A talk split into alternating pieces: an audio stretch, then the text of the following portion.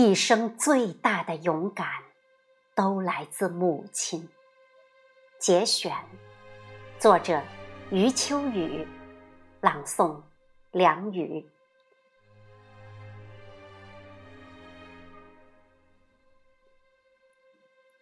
九旬老母病情突然危重，我立即从北京返回上海。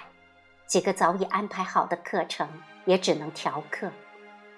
校方说，这门课很难调，请尽量给我们一个机会。我回答，也请你们给我一个机会。我只有一个母亲。在我牙牙学语的那些年。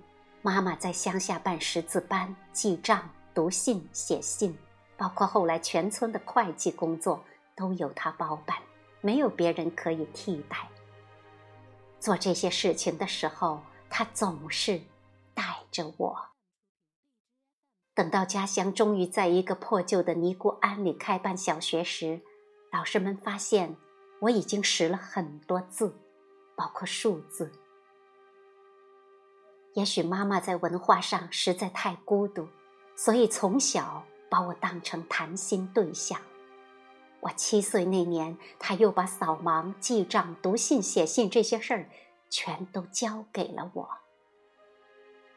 我到上海考中学，妈妈心情有点紧张，害怕因独自在乡下的育儿试验失败而对不起爸爸。我很快让他们宽了心。但他们都只是轻轻一笑，没有时间想原因。只有我知道，我获得上海市作文比赛第一名，是因为已经替乡亲写了几百封信；数学竞赛获大奖，是因为已经为乡亲记了太多的账。这一切，都要归功于妈妈从小给我的自信。大弟弟松宇守在妈妈病床边的时间比我长，在我童年的记忆中，他完全是在妈妈的手臂上死而复生的。那时的农村谈不上什么医疗条件，年轻的妈妈抱着奄奄一息的婴儿，一遍遍跪在路边哭泣求助，终于。遇到了一个好人，又遇到一个好人。我和大弟弟都无数次命悬一线，由于一直只在乎生命的底线，所以妈妈对后来各种人为的人生灾难都不屑一顾。我知道，自己一生最大的勇敢，都来自母亲。在我六岁那年的一个夜晚，妈妈去表外公家回来的晚，我瞒着祖母翻过两座山岭去接妈妈。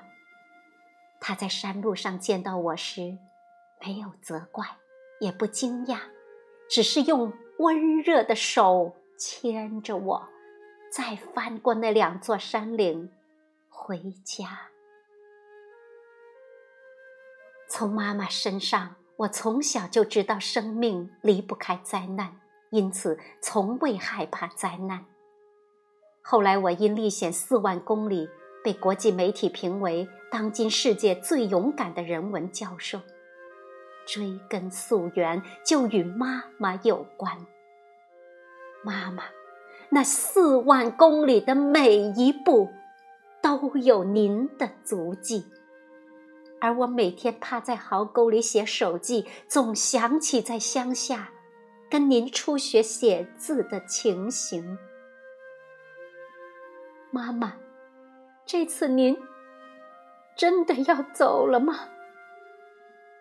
乡下有些小路，只有您和我两人走过，您不在了，小路也湮灭了。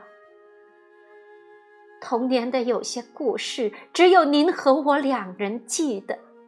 您不在了，童年也破碎了。我的一笔一画都是您亲手所教，您不在了，我的文字也就断流了。妈妈，一个温暖而疼痛的名字。